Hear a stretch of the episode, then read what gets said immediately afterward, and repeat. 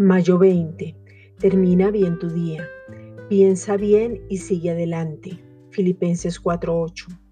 Por lo demás, hermanos, todo lo que es verdadero, todo lo honesto, todo lo justo, todo lo puro, todo lo amable, todo lo que es de buen nombre, si hay virtud alguna, si algo digno de alabanza, en esto pensad.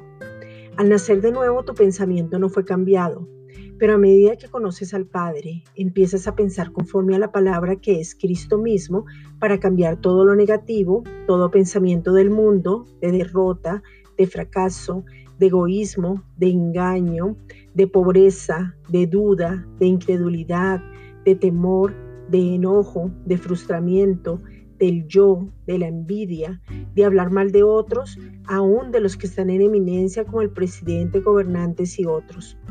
Tu pensamiento no puede ser el inadecuado porque tú eres una nueva creación. Aún antes de estar completamente despiertos, Satanás está buscando engañarnos y está listo para sembrar pensamientos de derrota en nuestras mentes. Quiere que estemos sin esperanza, sin fe y con una actitud negativa. Pero tenemos la mente de Cristo, pensamos como nuestro Padre piensa y entonces nuestro pensamiento cambia y vemos en cada circunstancia una oportunidad.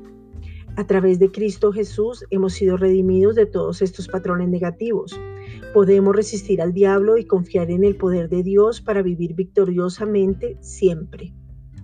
Esta es una reflexión dada por la Iglesia Gracia y Justicia.